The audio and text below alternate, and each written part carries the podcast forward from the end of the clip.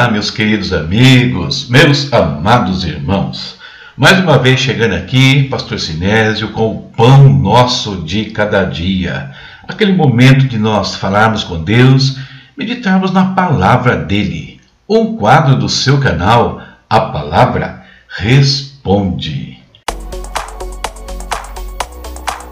E como sempre, vamos começar falando com o Senhor.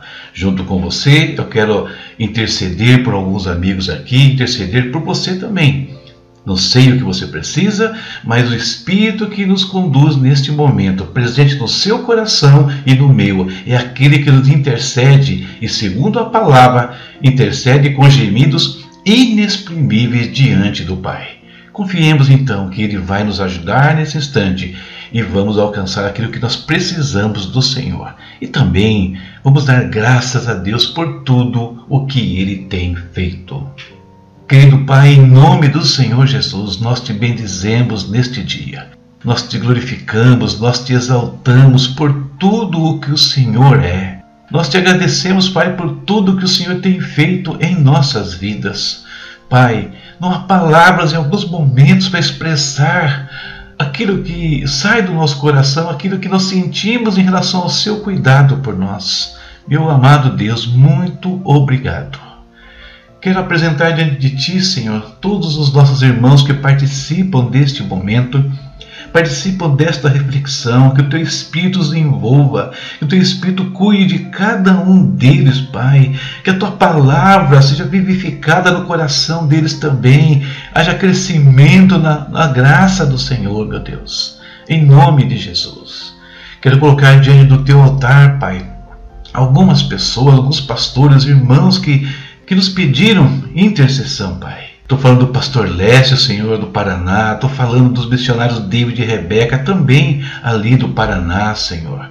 Estou falando, Deus, da pastora Terezinha de Itajubá, da Luana e da sua família, também lá de Itajubá. De lá ainda o pastor Sérgio e a sua família, meu Deus, que inclusive nesses dias perderam um ente querido. Guarda-os, Pai, em nome de Jesus. Guarda, Senhor, a família do pastor Fábio também, nossos amigos queridos, Pai.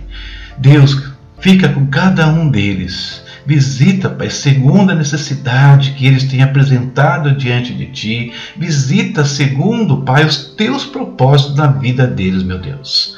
Pai Santo, eu quero pedir também ainda por todos os que estão enfermos, alguns acamados, ó Pai, que o Senhor nos levante desse leito, Senhor, que não seja um leito de morte, mas que haja ali a sobrevida vinda do teu poder, da tua graça e sobre todos os enfermos aqui eu declaro saúde em nome de Jesus. Declaro a libertação daqueles que estão enredados em vícios, Senhor.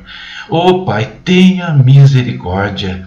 Ora ainda, Senhor, sobre a vida financeira de todos, meu Deus. Sejam aqueles que são funcionários, sejam aqueles que são empreendedores, que as janelas do céu se abram sobre todos. Sobre os que são funcionários, Deus, que haja promoção, crescimento na vida profissional. Sobre aqueles que são empreendedores, que haja o florescimento dos negócios, Senhor, novas estratégias para aqueles que estão parados, ó Pai. Clamamos aqui uma, por uma porta aberta, Senhor, para que os seus filhos tenham o seu sustento diário, meu Deus, cumpram com as suas obrigações. Ajuda aqueles que precisam de socorro do Senhor nesse instante, de uma provisão, de um milagre até, meu Pai.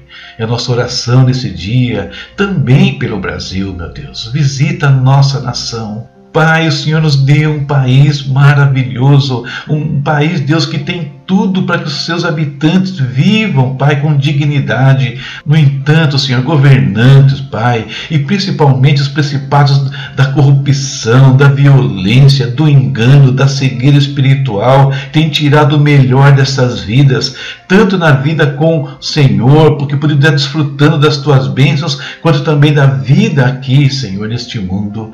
Pai, que tudo isso caia por terra, meu Deus. Levanta homens e mulheres dignos de ocuparem essas posições de autoridade que é o Senhor quem dá, Pai. Dá sabedoria ao povo brasileiro nas suas decisões, nas suas ações, Senhor. Abençoa a tua igreja, Pai, que o Senhor colocou neste lugar para ser luz e sal, para ajudar em todas as situações. Deus querido, unge a cada um, levanta cada um, membros, líderes, pastores, para que eles exerçam o seu papel aqui de acordo com a sua vontade, Senhor. Oramos, Pai, em nome de Jesus, por todos os que pertencem ao Senhor. Guarda-os, Pai, na tua presença. E agora, Pai, fala conosco também nessa pequena reflexão que faremos na tua palavra. Em nome de Jesus. Amém. Leitura de hoje, Atos capítulos 10 ao 12. E o tema da reflexão, Deus não se esquece de você. E quero ler agora Atos 11, 25 ao 26, onde está escrito assim. Então Barnabé foi a Tarso procurar Saulo, e quando o encontrou, levou-o para Antioquia. Assim, durante um ano inteiro, Barnabé e Saulo se reuniram com a igreja e ensinaram a muitos. Em Antioquia, os discípulos foram pela primeira vez chamados cristãos. Após o encontro com Jesus, Saulo logo começou a anunciar a palavra de Deus, como viu na leitura anterior. Mas, por causa da perseguição, os discípulos o enviaram a Tarso. Muitos não sabem, mas dez anos haviam se passado desde a estrada de Damasco. Será que Deus se esquecera de Saulo? Será que, devido ao seu comportamento em relação à igreja, fizera Deus repensar os propósitos que tinha para a vida dele? Era apenas mais um dia na vida de Saulo. Tudo transcorria normalmente até que na sua porta apareceu Barnabé. Depois de explicar a Saulo o que estava acontecendo com a igreja e como se espalhar até Antioquia da Síria, eles partiram. Era hora de começar o trabalho. Saulo trabalhou intensamente na obra do Senhor. E quando achava que estava realizando o que Deus queria, veio então um chamado ainda maior. Deus não queria apenas na Antioquia, era hora de viajar pelo mundo.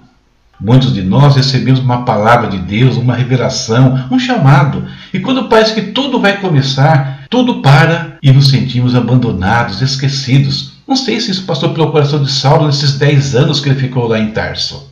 Parece que as palavras e promessas que ouvimos caíram no vazio. Se você está se sentindo dessa maneira, lembre-se: Deus não se esquece de você. Mas pode ser que você esteja nativa, servindo a Deus, porém a palavra que recebeu falava de coisas maiores. Neste caso, continue servindo ao Senhor com diligência, como Saulo fez, porque no momento certo Deus te, abre aspas, promoverá, fecha aspas, e você poderá então cumprir o propósito maior que foi semeado em seu coração. Lembre-se, Deus não se esquece de você. Saulo esperou dez anos, mas quando chegou a hora, estava pronto e ainda permanecia fiel ao seu Deus. Nosso tempo de espera pode ser longo, mas aquele que prometeu é fiel e não se esquece de nós. Portanto, não permita que nada ou ninguém faça o pensar ao contrário. Deus não se esquece de você. Essa é a nossa reflexão para o dia de hoje e a minha esperança é que todos os dias, eu repito aqui, é que te ajude de alguma forma na sua vida, como tem ajudado na minha a cada dia. Deus te abençoe, abençoe a sua casa, a sua vida e a sua família. Leitura para amanhã, Atos dos Apóstolos, capítulos 13 e 14. Já vamos falar sobre a primeira viagem missionária de Paulo. Na sua tela aí está o meu site no Hotmart, meu espaço onde estão os meus livros digitais. Visite, tem algo lá que pode ajudá-lo de alguma forma na sua vida. E quando você adquirir, também estará investindo em nosso ministério. À disposição também cursos, palestras e seminários. Veja os temas aí na sua tela. Precisando para sua igreja, para um grupo ou até mesmo para uma aula particular, uma aula para uma sala de escola bíblica, é só nos contatar. Até a próxima, se Deus quiser. Tchau, tchau.